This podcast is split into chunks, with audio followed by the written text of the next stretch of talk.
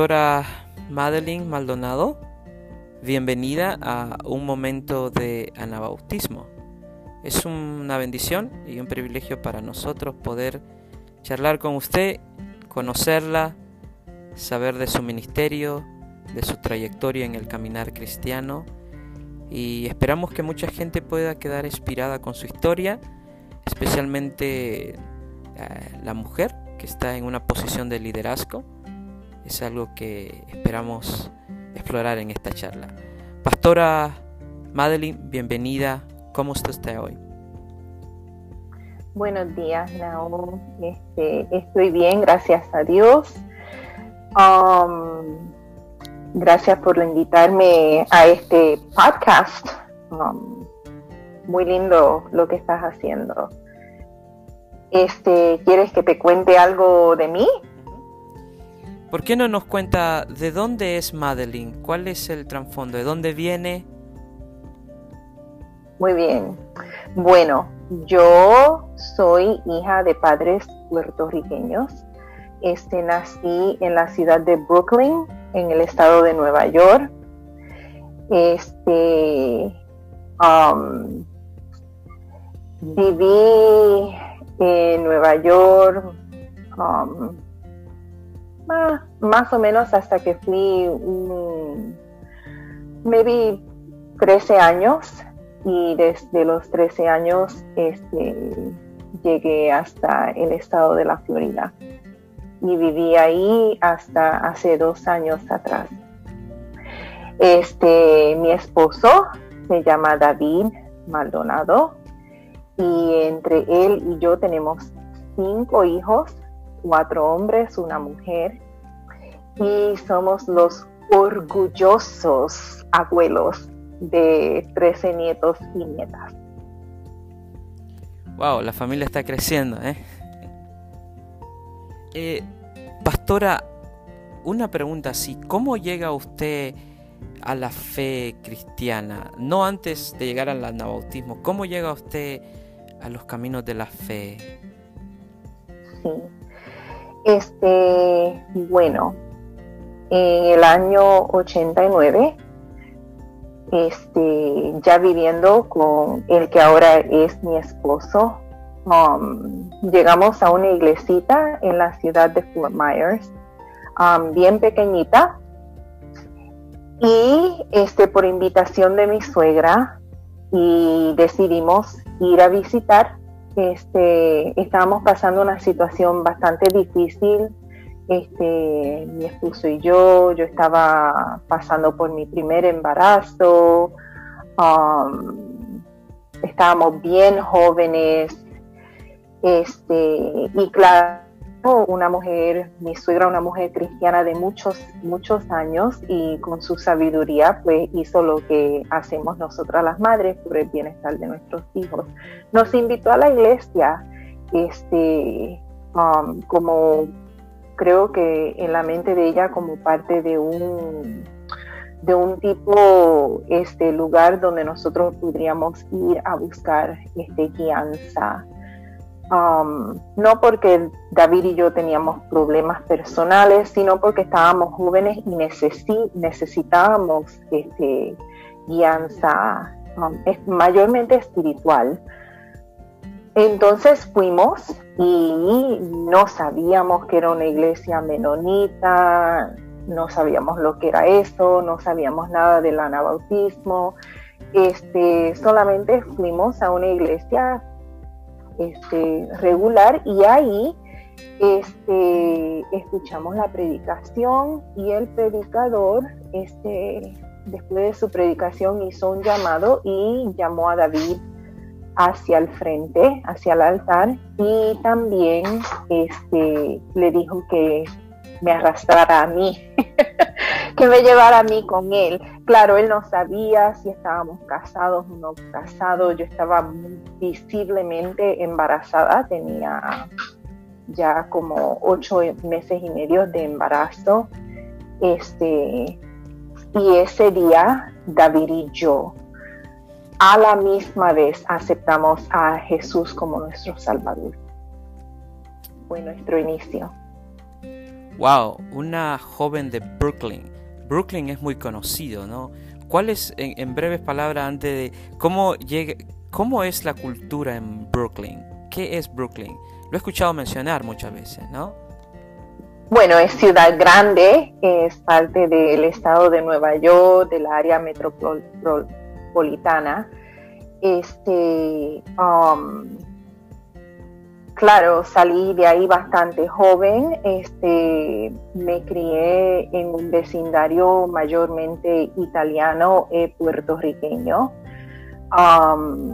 Mucho latino, muchas diferentes culturas, este, un lugar donde, ciudad grande, donde no, no se conocía, bueno, yo entendía que los italianos eran diferentes y eso, pero como que no se veía tanto el color, por lo menos para mí que era jovencita todavía, este, diferencias este, como que era un lugar donde las culturas como que se, entrelazaban y se, derretían el una con la, otra y éramos una, sociedad. Pero sí, una ciudad grande, este, um, no como aquí, que si quieres ir a la tienda tienes que montarte en tu auto y, e ir. Este, todavía me acuerdo que en la esquina de mi cuadra estaba, en una esquina estaba la panadería, en la otra estaba la bodega. So, para desayunar bajábamos a la panadería y comprábamos el pan, y íbamos a la bodega y se compraba el queso y el jamón y todo, todo muy cercano. No, un, lugar muy diferente a estos lugares como por acá. Wow, de Brooklyn, la zona de frío con una cultura al estado de Florida. ¿Fue un cambio bastante, me imagino, eh, impactante o no? inicialmente con las personas, este, mi historia es bastante larga, pero con las personas que, que me llevaron a la Florida primeramente nos mudamos a un, a un pueblito bien pequeñito que se llama Talaca. Y sí, la diferencia era como blanco y negro. Vine de una ciudad este, donde jugaba con mis amigos en la, la vereda, um, caminaba a la escuela, a un pueblito donde este, yo era la única latina en la escuela, eras o blanca o eras o blanco o eras negro. Este, um, ya, es muy interesante la experiencia donde este, las personas con las, las cuales básicamente me adoptaron, este, donde escogieron vivir era un lugar donde al cruzar de la carretera de, de barro había una yegua y eso, salí de mi entretenimiento de hablar desde la ventana con mis amistades, este, y jugar afuera, este, o en un balcón, este, a una carretera de, de, barro y solamente tener animales para mirar al frente de mí. Muy, muy grande la diferencia este, la escuela muy diferente, el acento de las personas muy diferente. Cuando este, me fueron a inscribir en la escuela, me tomó como 20 minutos entender qué era lo que decía la señora cuando contestaba el teléfono, porque el acento era muy del sur. Entonces, cuando decía Putnam County School, era como que lo cantaba tan rápido que era otro, otro, otro lenguaje. No, sí, ese es un cambio no solo cultural, pero climático, del, de temperaturas a cero grado a temperaturas a 90, ¿no? Por el, cálido de Florida. ¿Sabe? Cuando contaba su historia el, de el primer encuentro a la fe cristiana, me recordó a Ruth y Noemí, que Ruth conoció la cultura, me imagino, judía, cuando se le dio la oportunidad de que Noemí tenía que regresar a su pueblo, eh, dijo, no, bueno, yo quiero de esto. Entonces su suegra la lleva a una iglesia ah, cuando usted, cuando usted escuchó la palabra menonita, ¿le causó alguna alguna inquietud, ¿quiénes son? Porque usualmente los más conocidos son los católicos y los evangélicos protestantes, pero cuando escucha la palabra menonita, ¿qué será? ¿Serán estos raros tipos? ¿Qué sé yo? ¿Cómo, cómo se le vino algo a la mente? ¿Algo así? O? Eh, ¿Sabes qué? No, cuando entramos en la iglesia, este, era más como una tradición, este, así como un menocastle, vamos a decir, porque el pastor era, era menonita de muchos años, este, trabajó con el Mennonite Mission Board um, y estableció iglesias en California, este, en Centroamérica, en Pensilvania, este, él era, tenía su fundamento este, menonita. Claro, originalmente él no era menonita, este era un pastor bautista.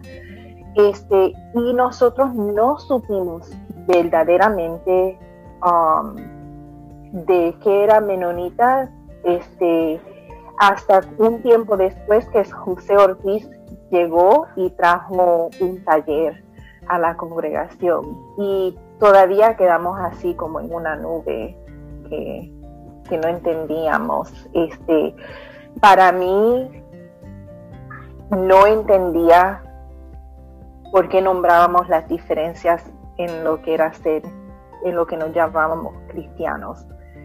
Ah, me tomó tiempo comprender eso. Este, en sí comenzamos a entender más de lo que era ser menonita, eh, anabautista, este, cuando comenzamos a pastorear, este, completamente ser pastores en la congregación, que no fue mucho tiempo después, fue en un término de nos convertimos y entramos a ser pastor de jóvenes y como a dos años después entramos a ser pastores generales de la congregación ahí fue cuando comenzamos a comprender lo que era, lo, que era ser menonita, porque comenzamos a relacionarlos con la conferencia este, y, indagar qué, era, qué éramos en sí. Entendimos que no éramos sencillamente este, una iglesia como las iglesias que estaban alrededor de nosotros. Wow, eh, yo creo que estaba destinada a trabajar para los menonitas porque llega a Florida, su suegra la lleva a una iglesia, no era, bueno, no tan pentecostal ni tan católica, sino era una iglesia menonita, empieza su formación cristiana, su formación espiritual en una iglesia menonita y termina no solo siendo miembro, sino líder de la congregación. Y eso creo que ya estaba en alguna, en escrito en algún lugar de, la vida, ¿no? Eh, ¿Alguna característica que usted pudo notar dentro de la iglesia menonita antes de sentarnos al liderazgo que le llamó la atención, que pudo, eh, no sé, impactar un poquito su vida del, tema teológico que ellos estaban ahí por, por, falta de palabra vendiendo en el púlpito? Sí, sí. sí.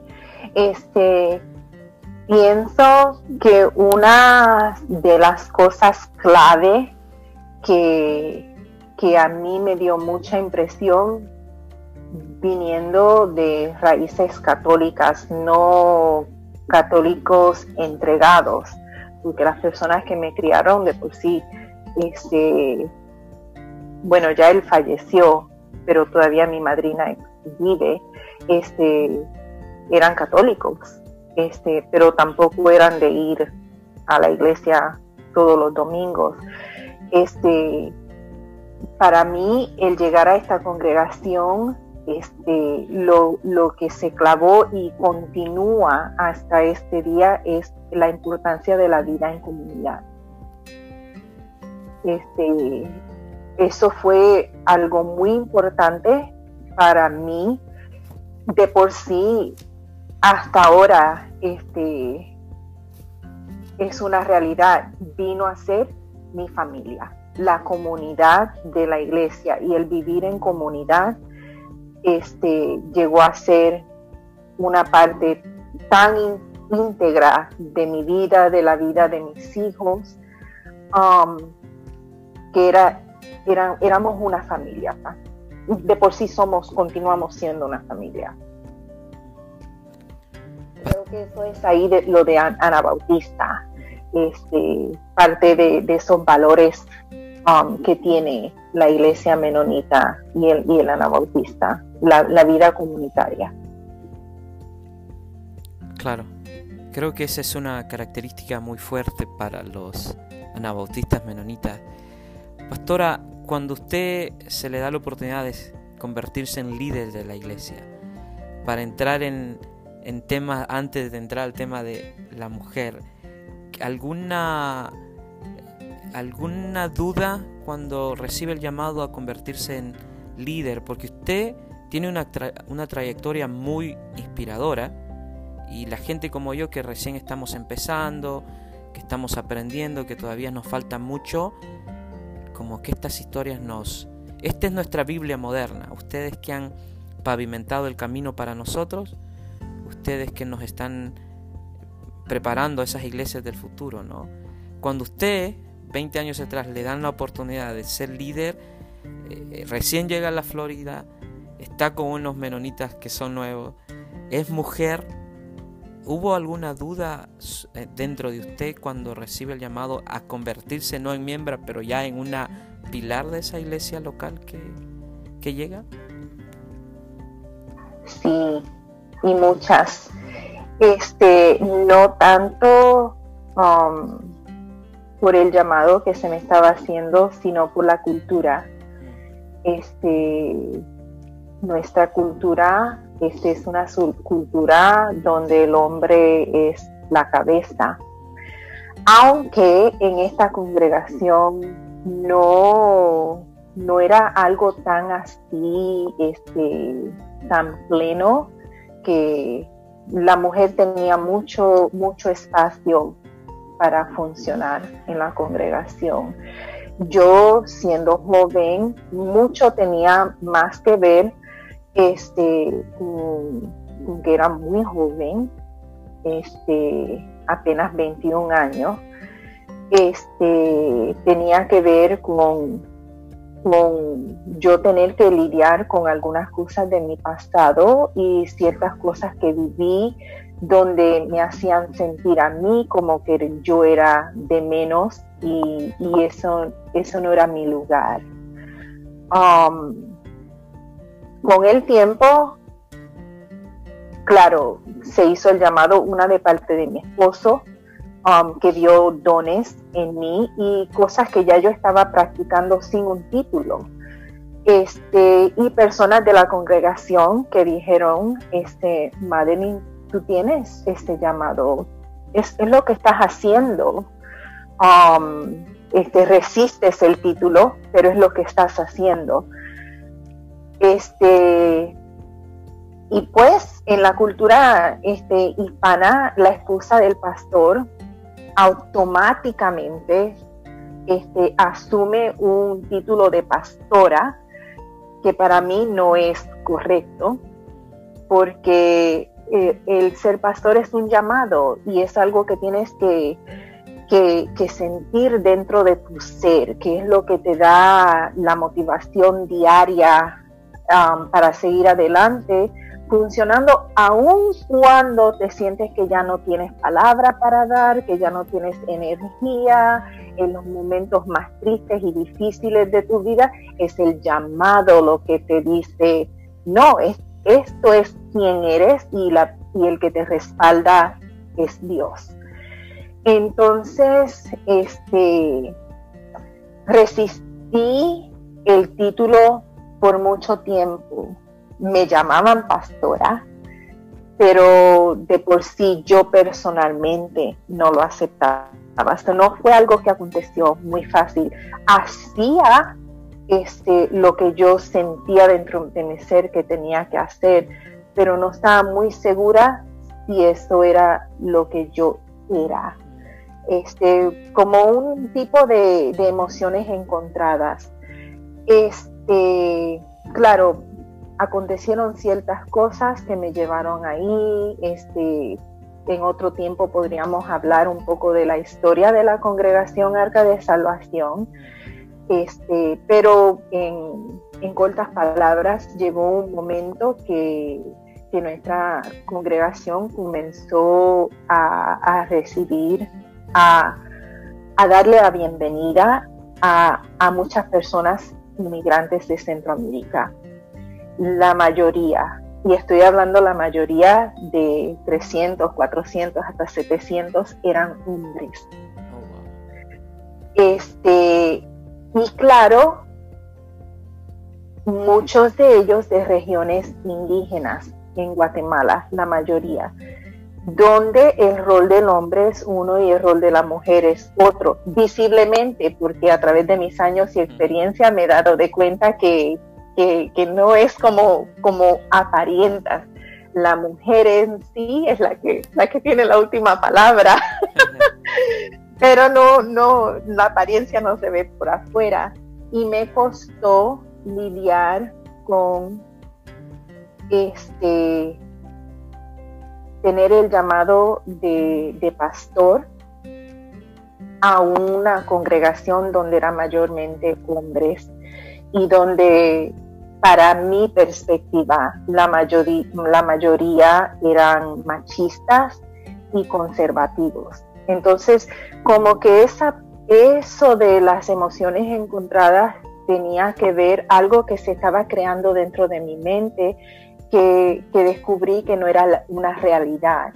Entonces, cuando la junta de la iglesia decidió este, hacer el pedido para que me dieran licenciatura como pastor fue algo que ellos hicieron por su cuenta.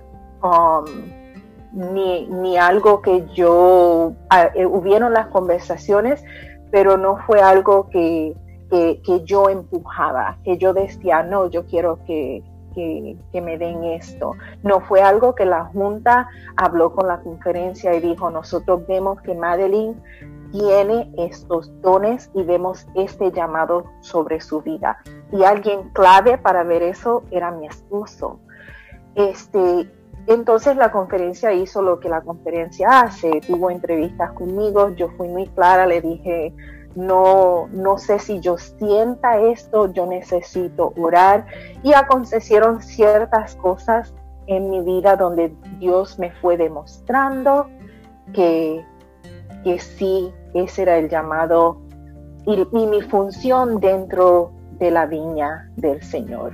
Y, aunque acepté el título, este, me tomó tiempo este, a aceptar que la gente me llamaran pastor y sentirme cómoda dentro de eso.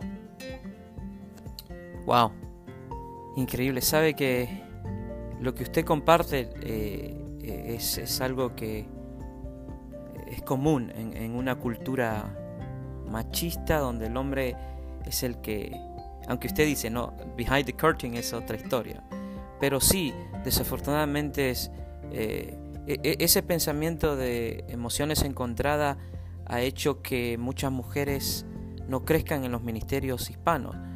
Hasta ahora yo no conozco en el área una mujer menonita pastora hispana. Hasta ahora es la primera vez. Conocí una señora, pero estaba joven yo, eh, se llamaba Seferina de León, que trabajó, ella es una mujer que respeto, amo mucho, la quiero, pero solo pude, todavía yo no comprendía qué significaba pastora, porque era uno de esos jóvenes que todavía no sabía ni dónde estaba el café o el azúcar. Entonces, y de ahora que tengo la oportunidad de estar con usted, como que digo, wow, esto va a ser algo que me inspirara. ¿Cómo, ¿Cómo sobrepasa uno las emociones encontradas cuando una congregación es dominada por la mentalidad patriarcal? Donde, oye, como decía, hay un texto que también usted lo puede usar, que lo, anoté acá, que se llama Primera de Timoteo. La mujer aprenda, ¿no? En silencio y sujeción. Ese texto es bastante retante. ¿Cómo le voy a leer ese texto a, mis sobrinitas que tengo acá, niñas un montón? ¿Cómo, ¿cómo le digo a estas chicas? y si leen ese texto y van con esa mentalidad que Dios dice que tengo que aceptar de que el hombre es el... No sé, usted nos tiene que enseñar acá porque no hay o qué hacer. Tienes que leer el texto como el resto de la escritura. Ok. Entonces hay que... en la escritura vemos donde Dios este, escoge mujeres en liderazgo. Um, donde Él no hace, no sé si lo digo bien, esa imparcialidad no hace esa diferencia, este, donde sí la mujer tiene lugar en la obra de Dios como líder. Eh, justo esa era una de las preguntas que teníamos. ¿Puede una mujer eh, estar al frente de una congregación? Sabe que eh, su fama mencionó la iglesia Arca de Salvación, Arca de Salvación, ¿verdad? es una iglesia modelo que es grande. Una vez tuve la oportunidad de visitarla, pero me quedé así, wow. Uno siempre sueña, ¿no? Usted sabe, gente como yo, soñadores, pero aún tenés que aterrizar y ser realista, ¿no? Pero eso es algo que justo estaba hablando con otra muchacha. La pastora Madeline y su familia crearon un ministerio espectacular en Florida, Arca de Salvación, se trabajó mucho, el edificio era hermoso, por primera vez quizás tengo que salir de mi cajita, vi una iglesia, eh, la estructura, hablando de la estructura, tan, tan hermosa, y aparte de eso vi también la unión entre los hermanos cuando estábamos ahí. Entonces, ¿qué le aconseja usted a gente como nosotros que estamos ahí empezando? Eh, ¿Qué ministerio a usted le, le entusiasmó cuando era ya pastora? ¿Y qué nos puede decir a nosotros los que estamos recién empezando en esto? ¿Qué, qué, mensaje tiene para nosotros los la gente que está aprendiendo y para las mujeres que están resistiendo el llamado al pastorado? Este, ¿Qué quieres decir cuando dices qué ministerio te entusiasma? Puede ser, no sé, la formación espiritual, la formación cristiana o estudios bíblicos, algo así.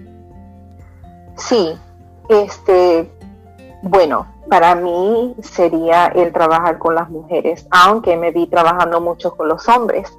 Pero claro, una obra, este, eh, creo que la experiencia de trabajar con tanto hombre fue muy linda, porque este, fui una mujer donde podía hablar a la vida de ellos en representación de la capacidad de, la, de, una, de lo que la mujer puede hacer este, y más o menos pavimentar el camino para, para sus esposas que estaban en sus países, sus hijas y sus nietas tal vez en el futuro, este, de, lo, de lo que sí una, una mujer puede hacer, no necesariamente este, quedarse en la casa y hacer los quehaceres que es la mentalidad de mucha, mucha gente latina, creo. No creo que es una normalidad, pero está ahí engranado en algún lugar, que ese es, ese es el place de la mujer.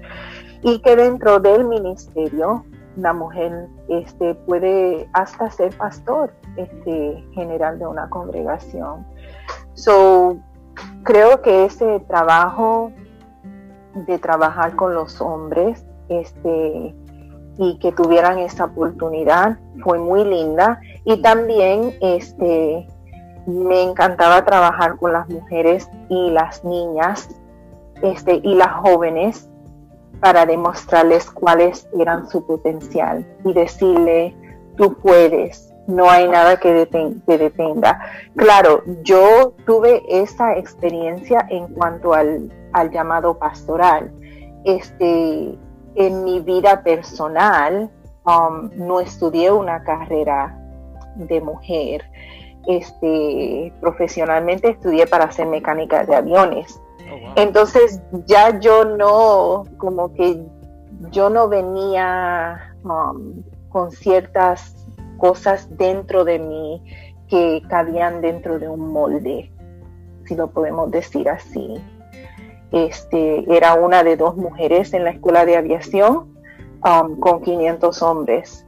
Um, Entonces, cuando llego al ministerio, todo esto de la lucha um, entre al, en cuanto al llamado tenía que ver con algunas cosas como los textos que, que tú, el texto que tú resaltaste, este, de cuál era el lugar de, la mujer. Y claro, podemos entender algo así si leemos solamente un verso y lo sacamos fuera del contexto.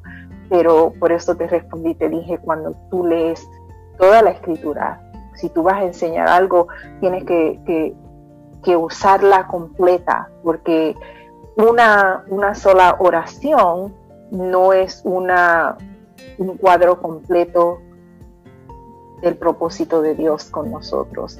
Eso incluye, incluye el hombre, la mujer y los niños. Todos tenemos un lugar en, la obra del Señor. Y, eso de títulos, pues no sé qué decir. Pero, pero claro, una mujer puede ser pastor como lo he sido yo. He trabajado junto e igual con mi esposo como pastor. Creo que nuestra congregación este, no, no hacía esa distinción de autoridad entre mi esposo y yo. Este, los dos éramos pastores junto con otra pareja dentro de la congregación, otro matrimonio y, y otro pastor. Este, éramos un equipo de cinco. Este, pero sí, el trabajo con las mujeres era para mí esencial. Aunque en la congregación, porque había tanto hombre, había mucho hombre trabajando dentro de la obra, pero muchos de los este, posiciones de liderazgo este, los tenían las mujeres. Um, una por tiempo, ¿verdad? Muchas de ellas estaban en sus hogares y podían llenar estos roles. Este, y parte de, de lo que me ayudaba a mí a resistir um, el título era también la experiencia que estaba teniendo con otras congregaciones en la región a donde estábamos y cómo otras mujeres esposas de pastores se veían a ellas mismas. Se veían como, como algo de menos y algo más abajo. Y las iglesias sus miembros, aunque les, daban el título de pastor, muchas de ellas no se consideraban pastoras, verdaderamente no querían hacer eso, no sentían el llamado, no sentían la pasión ni la compasión por la gente. Este, tenían un entendimiento claro de que, de que su esposo era el que tenía el llamado. Entonces yo, joven, e ignorante en muchas cosas, entendía parte de eso y, lo relacionaba hacia mí.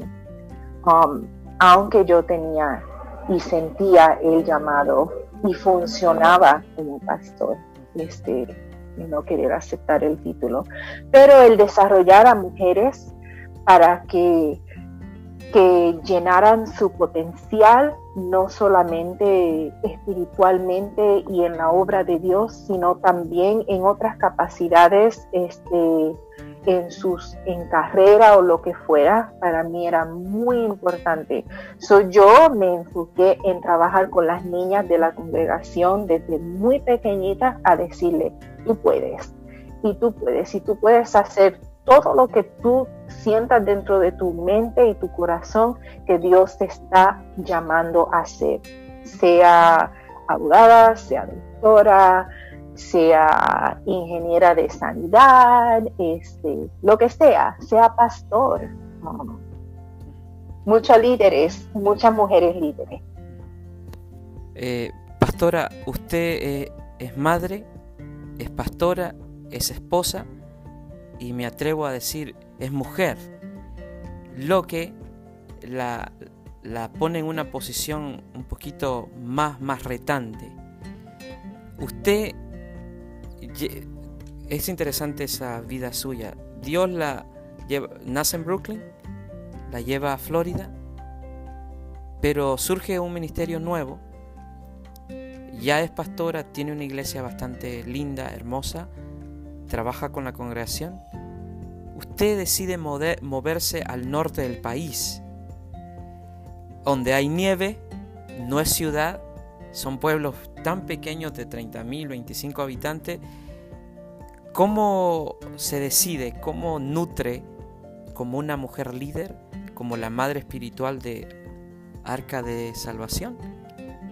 ¿Cómo, esa cómo se llega a una conclusión de mover su liderazgo como pastora, como madre, como mujer y como esposa a un pueblo tan pequeño como Goshen? ¿Qué, qué la, o sea, me explico porque ahora Dios dice, bueno, ya en Florida has hecho increíble ministerio, ahora tienes que ir a ayudar a la gente de Goshen. ¿Cómo, cómo recibió usted ese llamado? ¿Cómo lo, lo procesó para que en el futuro pues uno pueda también inspirarse, ¿no? Como recuerdo que el Espíritu le decía a Pablo, no vayas a Jerusalén porque te, con este cincho algo así, ¿no?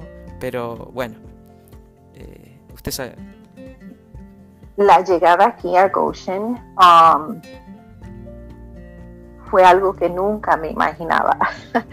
De por sí yo fui, este, bueno, era una de las personas que protestaba cada vez que tenía que venir a una reunión de, Mission Network um, en esta área, especialmente durante el invierno siempre decía, ¿por qué tenemos que ir allá? No podemos tener una reunión como en California, en Texas, aquí en la Florida.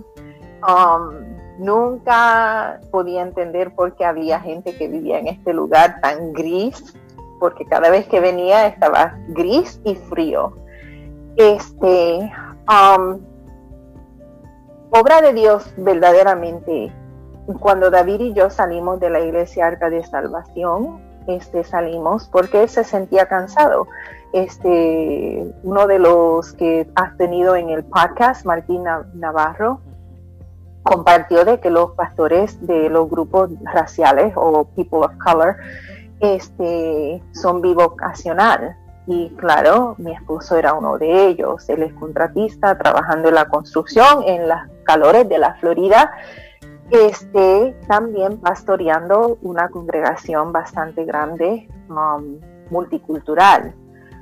Este, el, agotamiento um, nos llevó cinco años de salir a comenzar a pensar, es tiempo de que tomemos un descanso. Y claro, en las iglesias como la de nosotros, decir que voy a tomar, tomar un sabático de seis meses, un año, no es algo que, que, es muy aceptable.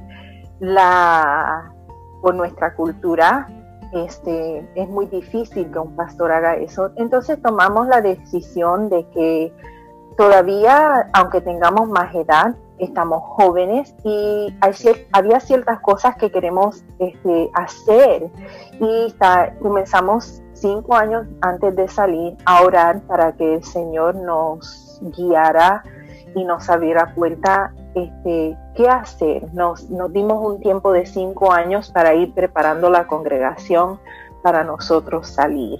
Nuestra partida y tomar un tiempo de sabático. Y, lo hicimos, cinco años, todavía cuando llegó el anuncio que, le dijimos a la Junta que nos íbamos, pues no fue algo fácil de ellos recibir que nosotros nos, nos íbamos a ir después de, pastorear esa congregación 27 años. Este, pero queríamos hacer trabajo misionero, este, irnos a otro país, mientras todavía tenemos este, entendimiento, fuerza, vigor, um, todavía podemos caminar bien por montañas. Este, y llegó el tiempo que, nos se acercaba a nosotros mismos y, decidimos pedirle a Dios que nos diera un tiempo de tres años de sabático. Por lo menos un año y medio, tres años por completo. Lo, excelente para nosotros hubiera sido los tres años, pero suficiente hubieran sido un año y medio. Este, y teníamos planes de irnos para Argentina, um, para la, área de la Patagonia, a trabajar este, con, con, unas iglesias allá como tipo de mentores. Este, salimos de la iglesia y nos fuimos a vivir con dos de nuestros hijos en el estado, bueno, tres de nuestros hijos en el estado de Mississippi, donde teníamos una casa y unos cuantos nietos por allá. Este, entonces, allí pues estábamos comenzando a descansar y a hacer, you know, nuestras labores diarias y orar, bueno Señor, ya estamos aquí, necesitamos que ya tú nos comiences a revelar cuáles son nuestros pasos a seguir. Este, una de las cosas que yo siempre había querido hacer era atender el seminario. Y um, un año al estar en Mississippi, mi esposo comenzó a preguntarme, ¿qué tú piensas si te gustaría este, tomar cursos en el seminario y comenzamos a contemplar eso. Y la iglesia College Mennonite era la iglesia hermana de Arca de Salvación. Entonces este, decidimos hablar con ellos cuáles eran las posibilidades de que nosotros llegáramos hasta acá, tal vez no permanente, algo temporario y tomar algunos estudios en el seminario. Este, podríamos ayudarle a ellos en la, en la congregación en algo, um, porque era la iglesia que conocíamos. Este, bueno, esa conversación este, se formó, hay unos detalles que, que hay, ellos estaban en, en, conversando de que necesitaban pastores de alcance a la comunidad. Um, tienen tenían un grupo pequeño de personas latinas en la congregación. Este, y alguien había preguntado qué de Madeline y David. Y alguien de la junta y el pastor Phil respondió, esos acaban de comenzar su sabático y Madeline nunca se, se mudaría para acá. Este, eran las conversaciones que estaban aconteciendo que nosotros no sabíamos de ellas, mientras nosotros estábamos teniendo nuestras propias conversaciones y llevándolo en oración acá. Cuando hicimos la llamada y hablamos con Marty y le dijimos, Marty, ¿qué tú piensas de esto? Tal vez no algo permanente, pero algo, tal vez yo subamos por tres meses, seis meses, tal vez el verano tomar un curso o algo. Este, um, ¿cómo podemos ayudarle en la iglesia? Bueno, ella dijo, déjame hablar con, el pastor sobre esto y la junta. Porque, claro, ellos tenían sus conversaciones y ella le sorprendió la llamada de nosotros. Cuando, nosotros, cuando ella nos devolvió la llamada, junto con el pastor Phil, nos hablaron de su visión y lo que la iglesia estaba proyectando y nosotros nos quedamos un poco asombrados. Claro, llevamos mucho tiempo sirviéndole al Señor y podemos ver las señales cuando Dios se trae algo entre manos. Este, y estábamos sospechando que Dios estaba trayendo algo entre manos. Y mm, ellos nos dijeron, nos hicieron una oferta, nos dijeron que lo pensáramos y que oráramos. Y nosotros le dijimos lo mismo a ellos. Ustedes piénsenlo y oren. Somos diferentes, somos una cultura muy diferente, venimos de pastorear una iglesia muy diferente a la iglesia College Mennonite y lo llevamos en oración, tanto ellos como nosotros. Y en un tiempo de seis o siete meses um, ya estábamos aquí en Goshen. Lo llevaron a votación con la congregación, este, nos hicieron el llamado para ser pastores de alcance a la comunidad, este, no pastores del grupo latino, um, pero esto ha acontecido casi por default. Um, este, entonces estamos aquí, nuestro llamado es este, relacionarnos más con, el, con la comunidad hispana. La, la congregación College Mennonite se, dio, se ha dado de cuenta que la comunidad alrededor de ellos ha cambiado drásticamente en los últimos años y la población latina ha crecido bastante. Entonces ellos quieren parecerse a la comunidad. Entonces nos pidieron que le ayudáramos en eso y en eso estamos trabajando. Y estamos aquí, este, nos mudamos por completo, no temporariamente. Este, ya hemos comprado casa aquí, no en Goshen, en South Bend. Um, nos sentimos bien. Este es, es un proceso de que nosotros estamos aprendiendo y ellos están aprendiendo de nosotros. Culturalmente hay muchas diferencias en cómo funcionamos, en cómo aún a veces hasta cómo entendemos ciertas cosas de la, de la escritura. No, no estamos en la misma página en, en todo lo que creemos igualmente, pero este, trabajamos juntos. Y ahí llevamos, completamos dos años, el primero de julio de este año. Este, y nos sentimos bien, nos sentimos bien. Claro, todo tiene sus, sus, sus challenges, ¿verdad? Sus retos, um, pero creo que es algo ejemplar. Este, el poder trabajar con una congregación tan grande, mayormente gente este, de la cultura dominante blanca, um, muchos de ellos este, lo que nosotros llamamos menonitas de cuna, Um, este, y no sé si lo dije, alta, muchos de ellos, gente profesional. Y, tristemente, por, la historia del latino, la mayoría de, la población hispana no, no tiene alta educación.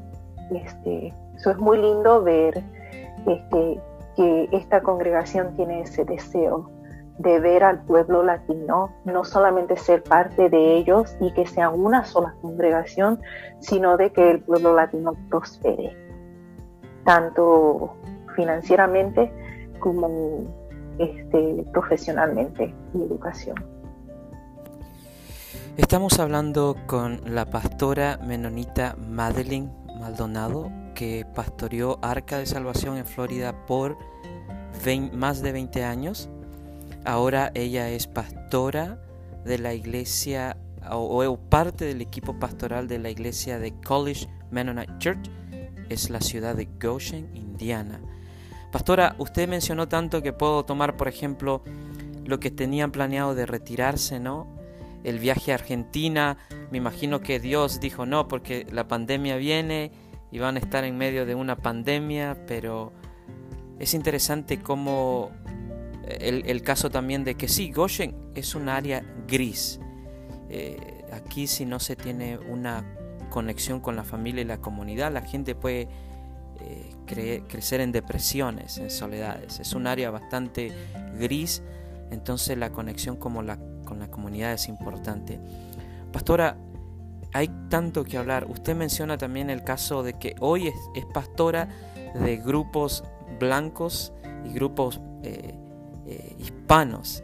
Eh, habló el tema de algún grupo con cierto nivel de educación y otro grupo que tiene otras prioridades.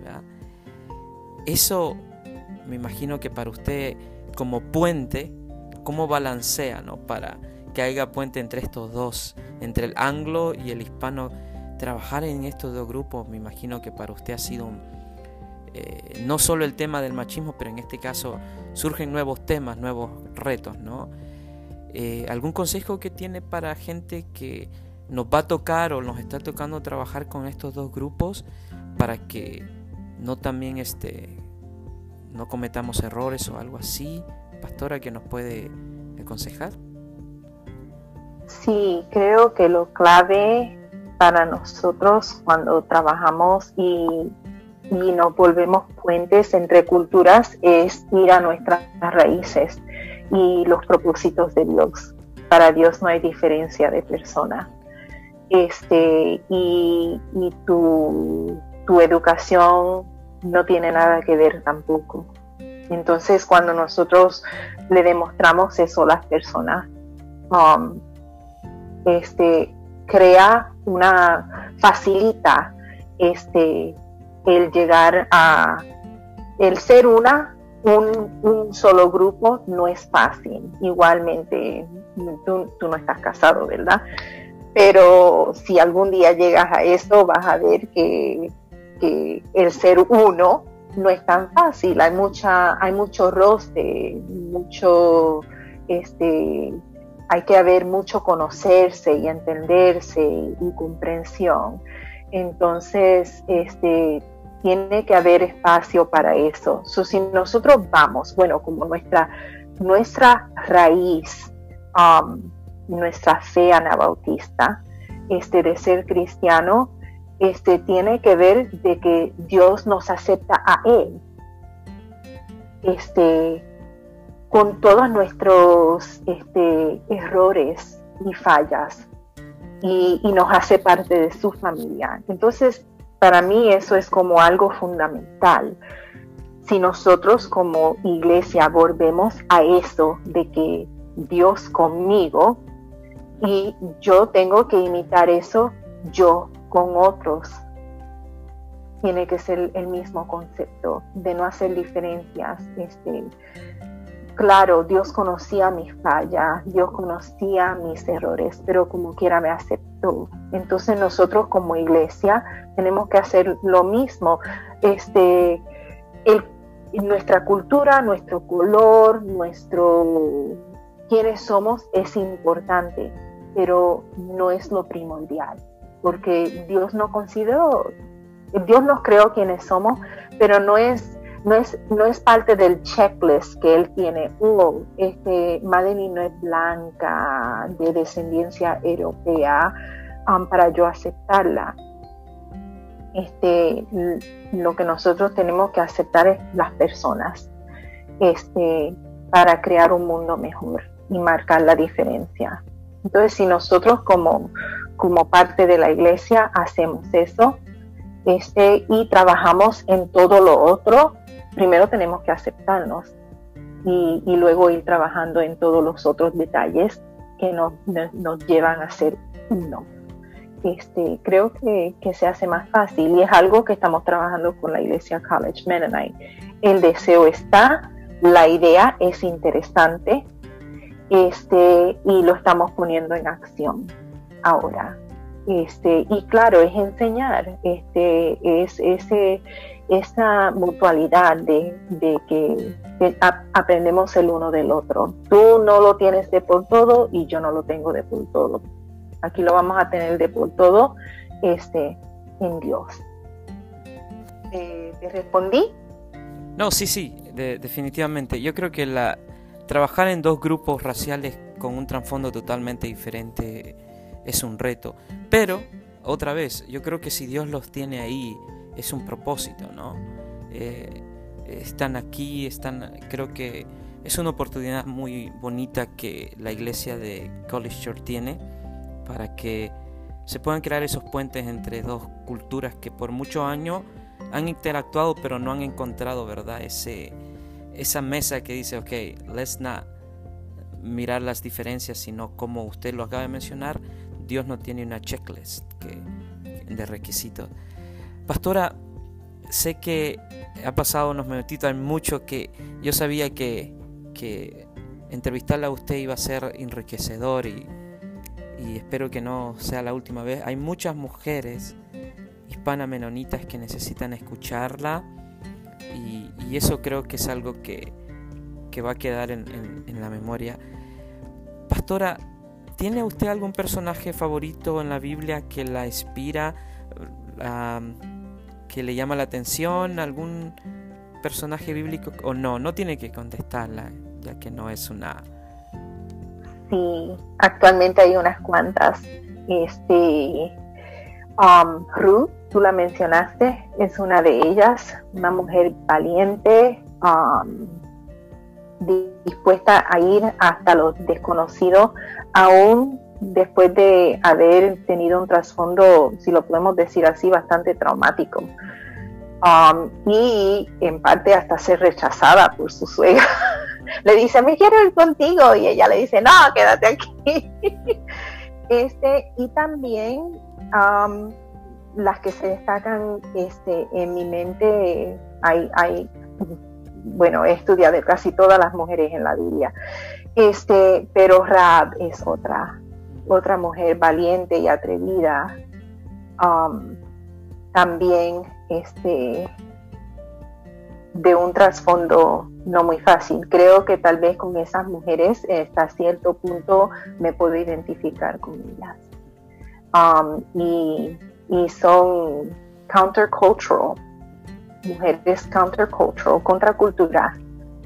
Este. Pastora, tenía varias preguntas, como una de esas es cómo confronta los fracasos como una mujer cristiana de fe a la hora de, de, no sé si la quiera contestar, pero era una, que, una pregunta que habíamos este, planteado.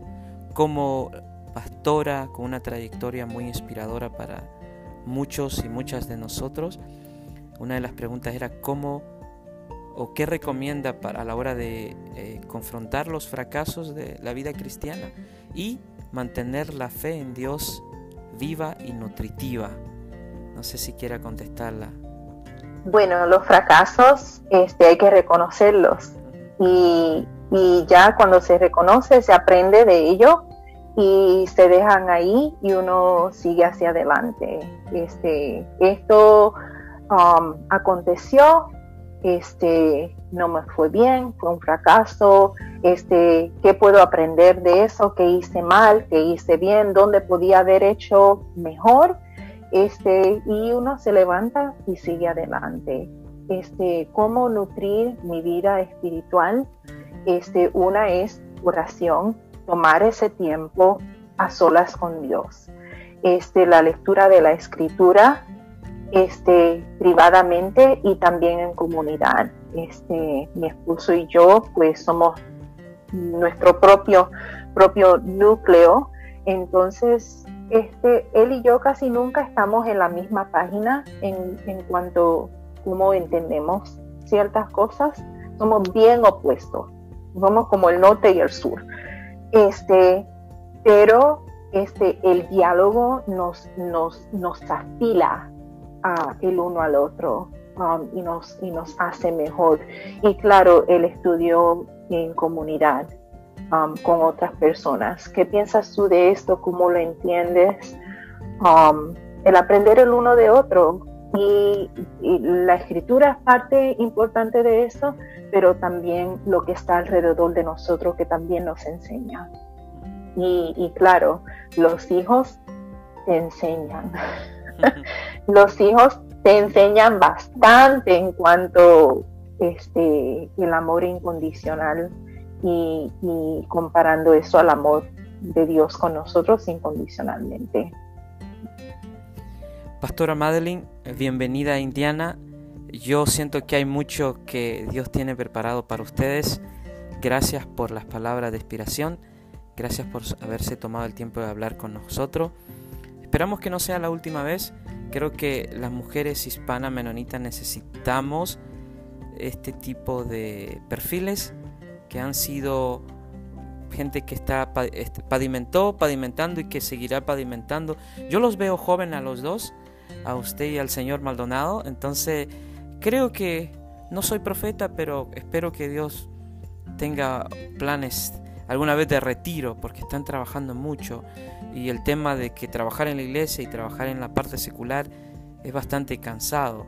Tener los nietos también, estar, estar tratando con el clima de Indiana, que es un clima bastante no tan amigable, especialmente ahora que se viene el invierno. Pero gracias por habernos compartido su testimonio, su vida en la, en la vida cristiana. Esperamos que no sea la última vez y que un día pueda venir a predicarnos aquí a las iglesias eh, hispanas y que algo más que le gustaría compartir con nosotros para finalizar el programa. Este, bueno, um, esto de servirle a Dios um, tal vez no tenga mucha recompensa financieramente, como algunos se piensan, este, pero tiene mucha, mucha riqueza este, espiritual. Um, y de familia. Um, en mis, bueno, 29 años este, de, pastorear, este, he, realizado que, que me crié sin familia, pero mi familia ahora está en todo el mundo. Um, somos un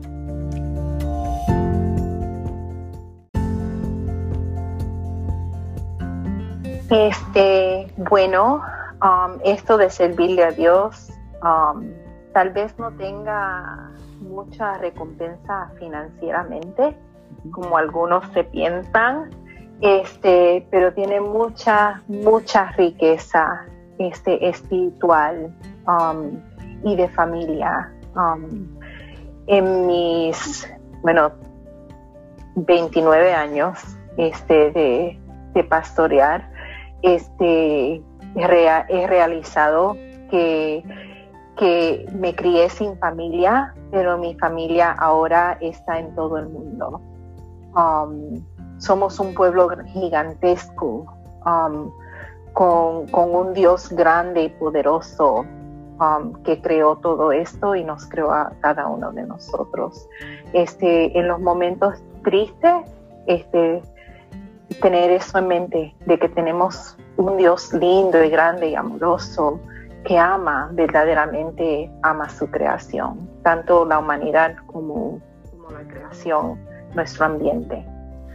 Um, adelante, um, sí, no, que este, la comunidad es vital. Pastora Madeline, buenos días que tenga buen día y hasta pronto. Igualmente, gracias Naum por esta oportunidad y esta invitación. Dios te bendiga. Amén.